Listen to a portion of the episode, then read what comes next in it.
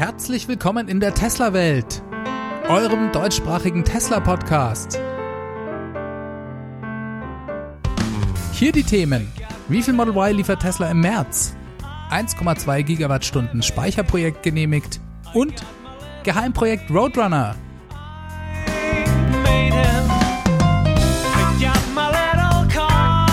Mein Name ist David und dies ist die Folge hundertsechs.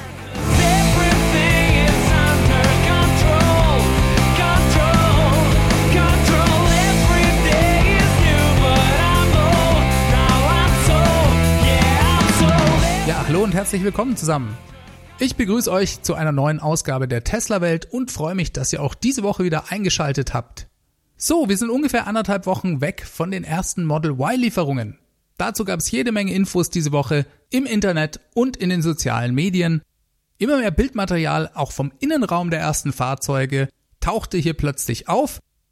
Die neuesten kleinen Details sind, dass Tesla bei Model Y wohl nicht auf die typischen U S B A-Buchsen setzt, sondern bereits die modernen U S B C Stecker mit an Bord hat. Ob es gar keinen klassischen U S B Stecker mehr gibt, ist noch nicht ganz klar. Auch spannend fand ich ein Foto von einem zwölf Volt Anschluss im Kofferraumbereich. Das würde eine Anschlussmöglichkeit für weiteres Zubehör im hinteren Teil des Fahrzeugs ermöglichen. Das ist schon interessant, gerade wenn man mal campen geht. Wobei, vermutlich nuckelt man sich damit leider die noch vorhandene zwölf Volt Batterie leer. Die existiert ja immer noch getrennt vom eigentlichen Battery Pack in den Fahrzeugen und vermutlich speist sich diese zwölf Volt Buchse daraus. Ich fände es ja super, wenn Tesla hier irgendwann mal einen normalen Stromanschluss wie im Cybertruck zur Verfügung stellen würde. Das wäre doch mal ein Knaller für das Model Y Delivery Event.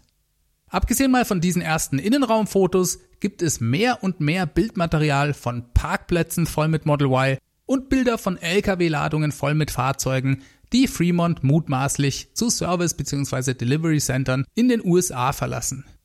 Immer mehr glückliche Reservierungsbesitzer haben eine Anfrage für einen Liefertermin per E-Mail bekommen. Ja, und aus diesem Sammelsurium aus Informationen im Netz, da ergibt sich ein ganz interessantes Bild der Lage. Denn beim Model Y scheint es vollkommen anders zu laufen als beim Model drei. Ihr erinnert euch vielleicht, beim Model drei hat Tesla zu Beginn nur eine einzige Variante verkauft, nämlich das Long-Range Model drei mit Heckantrieb, also mit nur einem Motor. In den ersten Wochen bekamen zudem ausschließlich Tesla-Mitarbeiter ihre Fahrzeuge. Die waren als erstes dran. Erst später weitete Tesla die Lieferungen auch auf reguläre Kunden aus. Und auch bei denen kamen zunächst nur Leute in Frage, die bereits ein Fahrzeug von Tesla hatten, sozusagen um die Kundentreue zu belohnen. Ja, und dann waren die Lieferungen monatelang auf Kalifornien beschränkt. Da waren die Stückzahlen einfach noch nicht da.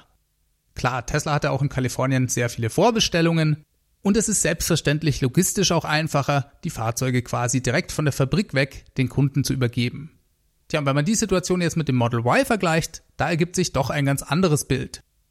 Erstens, anders als ich euch noch letzte Woche erzählt habe, handelt es sich bei den angeschriebenen Leuten nicht mehr ausschließlich um Besteller der Performance-Variante. Inzwischen haben auch Besitzer von Reservierungen für die Long-Range-Variante mit Dual-Motor als auch für die Long-Range-Variante mit Heckantrieb Einladungen erhalten. Zweitens, es beschränkt sich auch nicht nur auf Kalifornien, sondern Tesla hat U S A-weit Kunden E-Mails zum Aussuchen ihres Wunschliefertermins geschickt. Sogar außerhalb der U S A in Kanada. Das wiederum ist nicht so verwunderlich. In Kanada werden in bestimmten Provinzen großzügige Fördermaßnahmen für Elektrofahrzeuge in ein, zwei Monaten eingestellt. Daher denke ich, wird Tesla versuchen, möglichst viele Model Y noch rechtzeitig in die entsprechenden Gebiete zu schicken, damit viele Kunden noch davon profitieren können. Also, verschiedene Model Y-Varianten, U S A-weit, sogar bis nach Kanada und das noch im März. Das ist eine Überraschung. Tja, woran kann das liegen und was bedeutet das? These Nummer eins. Es gibt keine Nachfrage für das Model Y, deswegen kann Tesla gleich zu Beginn alle Bestellungen bedienen. Ja, das glaube ich selbstverständlich überhaupt nicht. Auch wenn Tesla keine Bestellzahlen bei Model Y veröffentlicht hat und alles dafür getan hat, den Ball flach zu halten, um die Model drei Verkäufe nicht zu gefährden, so glaube ich doch, dass es hier sehr viele Bestellungen gibt. Warum? Weil der Formfaktor so beliebt ist. Es wird sich noch besser verkaufen als das Model drei. Und das Fahrzeug kommt ja gerade auch erst frisch auf den Markt, das heißt die Order-Pipeline ist rappelvoll. These Nummer zwei. Tesla hat dazugelernt und bekommt den Anlauf der Produktion deutlich besser hin als beim Model drei. Hier ist die große Frage, wie viele Fahrzeuge hat Tesla seit Produktionsbeginn im Januar bereits gebaut? Ah, und ich habe mir wirklich den Kopf darüber zerbrochen, aber ich kann euch keine Zahl nennen, die nicht völlig geraten wäre. Hier ist alles möglich, von ein paar hundert Stück bis ein paar tausend. Ich persönlich spekuliere auf eine Überraschung jenseits der fünftausend. Aber wie viel es wirklich sind? Boah, keine Ahnung. Ich kann es euch echt nicht sagen. Aber ich habe eine Theorie, warum Tesla die unterschiedlichen Varianten bereits vom Beginn ab in ganz Nordamerika liefert. Ich denke, das ist ein strategischer Move von Tesla, um die Börse vom Ergebnis für das Q eins zwanzig zwanzig abzulenken. Denn egal wie die Zahl ausfällt, Tesla wird im Q eins ein schlechteres Ergebnis haben als im Q vier. So viel steht fest. Das ist konjunkturbedingt in der gesamten Automobilbranche einfach so. Das Coronavirus wird dabei nicht helfen. Vermutlich wird es nicht ganz so dramatisch wie im Q eins zwanzig neunzehn. Aber wie wir an einer Meldung aus China sehen, über die ich gleich noch sprechen werde, kommen selbst begründbare schlechte Zahlen an der Börse nicht so gut an. Und ich denke, dass Tesla diese erste Produktionszahl bei Model Y für das Q eins als großen Joker für die Börse spielen wird. Nordamerikaweite Lieferungen spiegeln Selbstvertrauen wider. Das zeigt einfach, dass Tesla guten Mutes ist, das Model Y bald in großen Stückzahlen herstellen zu können. Die Skalierung der Model drei Produktion, die lief ja mehr als zäh an. Ich habe mir die Zahlen nochmal angeschaut. Ende Juli zwanzig siebzehn hat Tesla mit den Lieferungen des Model drei begonnen. Im folgenden Quartal, also dem Q drei zwanzig siebzehn, hat Tesla gerade mal zweihundertsechzig Fahrzeuge produziert. Im Q vier zwanzig siebzehn waren es dann nur zweitausendvierhundertfünfundzwanzig Stück. Production Hell, ihr erinnert euch. Und Tesla hat damals ordentlich Spott und Prügel bezogen. Dann kam ein Sprung auf knapp zehntausend Einheiten im Q eins zwanzig achtzehn, dreißigtausend Model drei waren es dann im Q zwei zwanzig achtzehn. Also, im ersten Jahr der Produktion wurden insgesamt nur einundvierzigtausend Stück gebaut. Im ersten Quartal des zweiten Produktionsjahres, ich hoffe, ihr könnt mir noch folgen, da waren es dann schon dreiundfünfzigtausend Stück. Also mehr als im gesamten ersten Jahr der Produktion zusammen. Und ab da lief das Ganze rund. Wenn Tesla also beim Model Y mit einer relativ hohen Zahl am Ende des ersten Quartals zwanzig zwanzig glänzen kann, dann hat das eine Signalwirkung und gibt einen Ausblick darauf, wie viele Fahrzeuge Tesla zwanzig zwanzig insgesamt bauen kann. Das könnte die Börse eventuell die niedrigeren Lieferzahlen der anderen Fahrzeuge vergessen lassen. Kleine Info nur am Rande, die Grundsteinlegung der Gigafactory in Berlin soll übrigens auch bereits im März stattfinden. Für mich ebenfalls sehr clever von Tesla, denn auch das ist ein positives Signal für die zukünftige Produktionskapazität. Ob diese Taktik, wenn es dann eine ist, bezüglich der Börse aufgeht, hängt sehr von der konkreten Produktionszahl des Model Y ab. Dass es genauso gut sein kann, dass dies keinen großen Unterschied macht, weil sich die Börse nun mal von schlechten Quartalszahlen beeindrucken lässt, zeigt mein nächstes Thema. Wie ihr vielleicht mitbekommen habt, ging es diese Woche den Aktienmärkten aufgrund des Coronavirus ziemlich schlecht. Ich stand am Wochenende selbst in einem D M vor leer gekauften Regalen und habe mich über die allgemeine Panik doch etwas gewundert. So ganz nachvollziehen kann ich persönlich das Ganze nicht, aber na gut. Die Leute fühlen sich mit Hamsterkäufen anscheinend besser gerüstet. Ja, und an den Börsenmärkten, da ging es wegen der Unsicherheit deutlich bergab.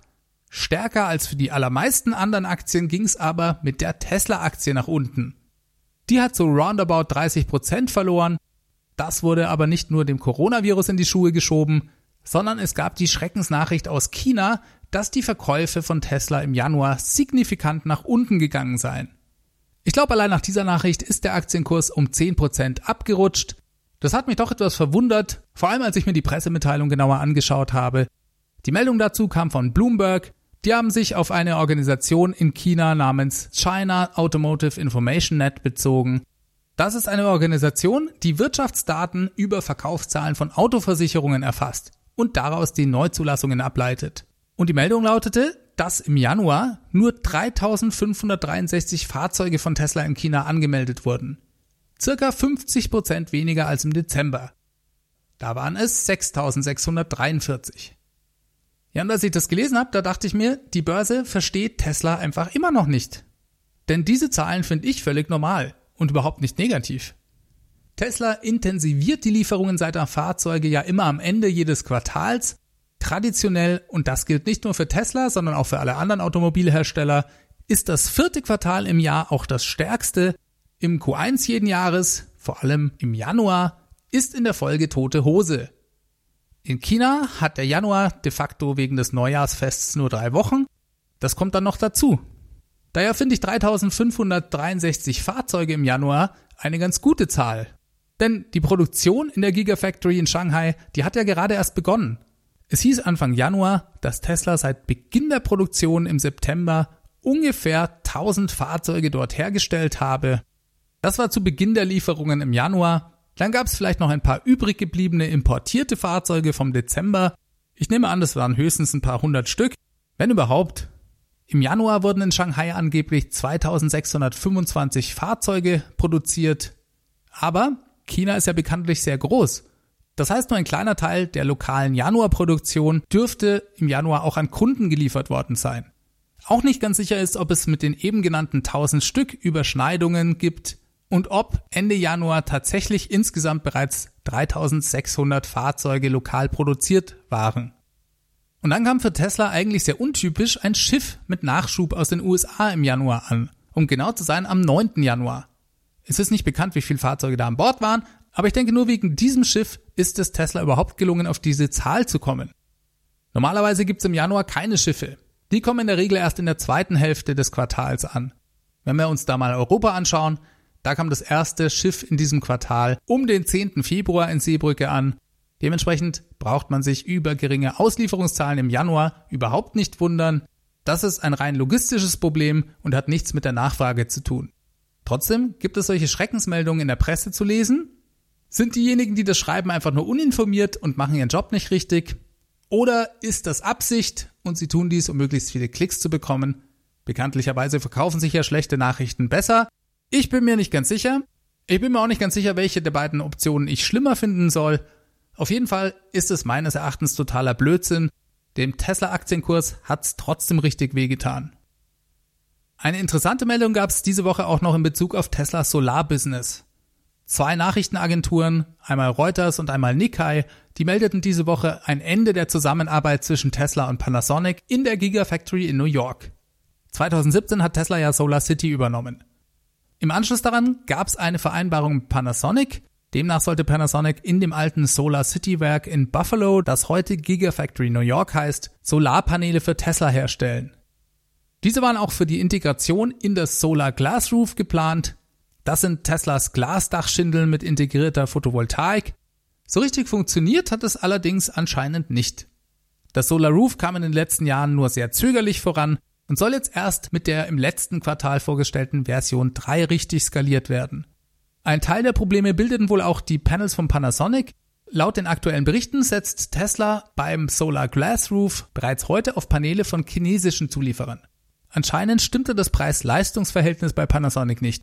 Das war aber nicht das einzige Problem, sondern auch beim Design konnte Panasonic nicht hundertprozentig liefern. Es geht Tesla beim Solar Glass Roof ja auch um eine überzeugende Ästhetik. Die Solarmodule sind von außen unsichtbar, dazu müssen sie bestimmte Eigenschaften haben und das war wohl nicht gegeben.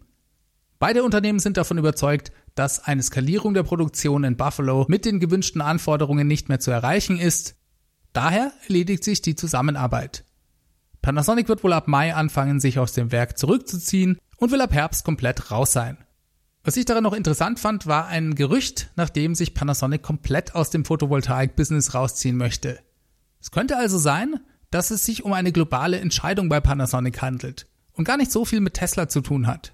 Die Zusammenarbeit zwischen den beiden Unternehmen bei der Batteriezellproduktion, die ist übrigens nicht betroffen. Das geht erstmal weiter wie gehabt. Ja, das Ganze ist natürlich schon eine interessante Entwicklung, besonders im Licht des für April angekündigten Company Talks in der Gigafactory in New York. Dort wird es mit Sicherheit diesbezüglich neue Informationen geben. Manche Leute spekulieren bereits sogar über eine eventuelle Batteriezellproduktion in New York. Ein interessanter Gedanke, aber ist heute reine Spekulation. Es ist ja heute noch gar nicht geklärt, ob der von Elon erwähnte Company Talk das gleiche Event ist wie der Batterie- und Antriebsinvestorentag, von dem bisher immer die Rede war. Auf diese Annahme basiert diese Spekulation ja. Company Talks gab es in der Vergangenheit bei Tesla jedoch bereits öfter, allerdings waren die nicht öffentlich, sondern rein interne Events. Mal abwarten also. Dann gab es noch eine erfreuliche Meldung aus dem Bereich Tesla Energy. Ihr erinnert euch vielleicht an die Tesla-Welt-Folge neunzehn und achtunddreißig. Ja, ja, lang ist's her. Dort habe ich euch berichtet, dass Tesla in Kalifornien mit dem Energieanbieter P G und E ein riesiges Batteriespeicherprojekt plant. Wir reden hier eigentlich über vier Projekte mit über zwei Gigawattstunden an Speicher. Von denen darf Tesla eins umsetzen und steuert eins Komma zwei Gigawattstunden bei. eins Komma zwei Gigawattstunden, das entspricht der größten Ausbaustufe des Projekts. In einem ersten Schritt wird Tesla erstmal bereits gewaltige siebenhundertdreißig Megawattstunden an Speicher dort installieren. Diese Anlage wird eine Leistung von hundertzweiundachtzig Komma fünf Megawatt liefern können. Nur mal zur Erinnerung, das bisher mit Abstand weltgrößte Batteriespeichersystem, ebenfalls von Tesla, das ist die Anlage in Hornsdale in Australien. Die hatte zu Beginn hundertneunundzwanzig Megawattstunden Speicher. Nachträglich kamen vor ein paar Wochen dann nochmal vierundsechzig Komma fünf Megawattstunden hinzu. Ihr seht schon, das neue Projekt ist um einiges gewaltiger. Die Projektplanung läuft bereits seit zweitausendachtzehn. Tesla will hier zum ersten Mal im großen Stile sein neues Produkt, das Tesla Megapack, einsetzen. Das könnt ihr euch vereinfacht gesagt als großen Container vorstellen, in dem Tesla eine Speicherkapazität von bis zu drei Megawattstunden unterbringen möchte. Sozusagen als vorinstallierte Plug-and-Play-Lösung. Container hinstellen, anschließen, fertig. Tesla plant davon vierhundertneunundvierzig Stück für das Projekt in Kalifornien einzusetzen. Die Projektgröße, die gibt Tesla mit zwölfhundert Megawattstunden an. Ja, und wenn man das mal runterbricht, dann hätte jedes Megapack zweitausendsechshundertdreiundsiebzig Kilowattstunden. Das entspricht ungefähr zwölfmal der Leistung eines Powerpacks. Dabei ist das Megapack deutlich platzeffizienter. Es braucht nämlich ungefähr nur die Fläche von acht Powerpacks, speichert aber wie gesagt die Energie von zwölf Powerpacks. Diese Woche wurde ein weiterer Meilenstein im Projekt erreicht. Es gab nämlich die Zulassung und damit die Baugenehmigung durch die dortige Bezirksverwaltung. Mit dieser Freigabe sollte der Bau der Anlage also bald starten. Zusammen mit den drei anderen Speicherprojekten wird die Anlage drei Gaskraftwerke ersetzen. Ursprünglich war das Ende des Projektes für zweitausendzwanzig geplant und Tesla und P G und E, die gehen auch immer noch davon aus, Ende zweitausendzwanzig fertig zu sein. Das wäre schon sensationell schnell. Wir bleiben am Ball und ich berichte euch, falls es dazu neue Entwicklungen gibt. Von Tesla Energy dürfen wir uns in Zukunft noch sehr viel erwarten. Das ist ein von vielen Leuten total unterschätzter Bereich bei Tesla. Ich habe es bereits öfters hier erwähnt. Den haben viele Leute noch nicht auf dem Schirm. Er wird in den nächsten Jahren gewaltig an Bedeutung gewinnen und laut Elon eines Tages vielleicht sogar das Automobilsegment überflügeln. Ja, und über eine Sache sollten wir diese Woche in jedem Fall noch reden. Über das Projekt Roadrunner. Das tauchte diese Woche in einem Electrek-Artikel auf und ist wohl der Name für Teslas geheimes Batteriezellentwicklungsprojekt, auf das wir ja alle bereits mit Spannung warten. Es geht laut Quellen von Electrek um die Massenproduktion einer neuen Art von Zelle. Die wird günstiger in der Herstellung sein und soll gleichzeitig eine höhere Energiedichte haben. Die dazu notwendige Technologie entwickelt Tesla selbst.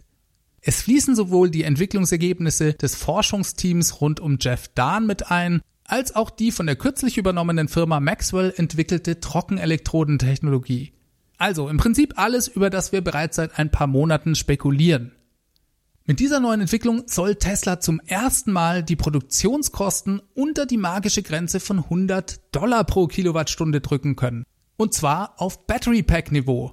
Also nicht hundert Dollar pro Kilowattstunde Batteriezellen, sondern hundert Dollar pro Kilowattstunde Battery-Pack. Wieso magische Grenze? Naja, das wird allgemein als der Preis angesehen, ab dem ein batterieelektrisches Fahrzeug zum gleichen Preis produziert werden kann wie ein Verbrenner. Das ist der Punkt, an dem es dann kein Argument mehr gibt, nicht elektrisch unterwegs zu sein. Gerade die Trockenelektrodentechnologie der Firma Maxwell, die spielt ja eine ganz wichtige Rolle. Die Produktion wird dadurch vereinfacht, die Zellen also günstiger und schneller herstellbar. Gleichzeitig steigt die Energiedichte, man kann also weniger Zellen verbauen und kommt trotzdem weiter. Laut den Quellen von Electrek wurden bereits Prototypzellen getestet. Über eine Pilotproduktionslinie in Fremont, da habe ich ja bereits in den letzten Folgen gesprochen. Angeblich vereinfacht Tesla aber auch die Art und Weise, wie die Zellen miteinander verbunden sind. Man geht da wohl weg von der klassischen Verdrahtung hin zu einem Laserschweißverfahren. Genaue Details gibt's hier leider noch nicht. Als letzte spannende Info stand in dem Artikel noch, dass Elon wohl auf die Tube drückt und unbedingt ein fertiges Pack am Batterie- und Antriebsinvestorentag in einem Model S oder in einem Model X präsentieren will. Naja, das scheint mir eh klar zu sein. Und so wie es klingt, ist ein Prototyp hier wohl auch nicht das Problem. Die Frage, die sich für mich stellt, ist, was Tesla bei diesem Event bezüglich einer Roadmap für den Rollout dieser neuen Technologie sagen kann. Ab wann beispielsweise alle Model S und Model X mit diesen neuen Packs geliefert werden können. Ich finde es interessant, dass in dem Artikel auch Model S und X steht und nicht Model drei. Klar macht das irgendwo Sinn, von Model S und X baut Tesla weniger Stückzahlen. Man könnte ja also mit diesen beiden Modellen anfangen. Dann sind die Fahrzeuge ja bisher auch noch nicht ganz auf demselben Niveau wie das Model drei oder das Model Y, was das Schnellladen angeht. Das dürfte mit der neuen Technologie vermutlich aus der Welt geschafft sein. Auf der anderen Seite kommen diese Zellen für die beiden Fahrzeuge ja von Panasonic aus Japan. Tesla hat im Earnings Call gesagt, man brauche weiterhin diese Produktionskapazität der achtzehn sechshundertfünfziger Zellen von Panasonic. Deswegen werde man auch den Formfaktor nicht ändern. Wenn die Technologie für den Inhalt der Zellen aber in-house von Tesla kommt und in einem komplett neuen Verfahren produziert wird, dann stelle ich mir das doch irgendwie schwierig vor mit Panasonic.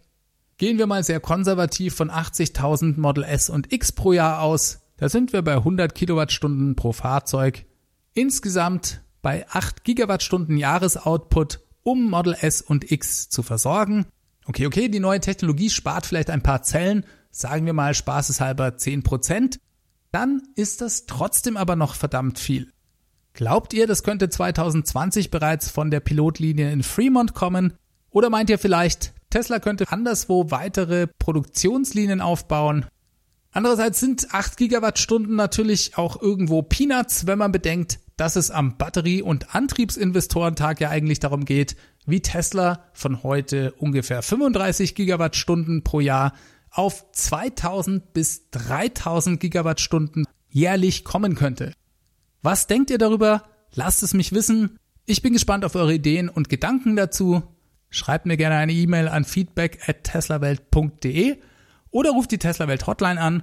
Das ist die null zwei eins eins neun sieben sechs drei zwei drei sechs drei. Fände ich spannend, euren Input dazu hören. Wenn euch dieser Podcast gefällt, dann würde ich mich sehr über eure Unterstützung freuen. Schaut euch doch mal meine Crowdfunding-Plattform auf w w w punkt teslawelt punkt de an. Vielen Dank an alle, die diesen Podcast bereits auf diese Art unterstützen. Alternativ freue ich mich über eure Kommentare und Bewertungen auf iTunes oder in eurer Podcast-App. Schreibt mir ein paar Zeilen. Das lese ich mir immer gerne durch und das macht den Podcast auch bekannter, da er dadurch im iTunes-Ranking steigt. Ach ja, und dann habe ich natürlich noch meinen Tesla-Referral-Code. Der Link dazu ist t s punkt l a slash david sechs drei eins vier acht. Wer sich gerade einen Tesla bestellt, kann den Link gerne benutzen. Diese Folge wurde euch mit freundlicher Unterstützung des Tesla Owners Club Helvetia präsentiert. Ich komme damit für diese Woche zum Ende. Bleibt mir euch eine ganz tolle Woche zu wünschen. Wir hören uns nächsten Mittwoch. Ich wünsche euch was. Macht es ganz gut. Bis dahin. Ciao, ciao.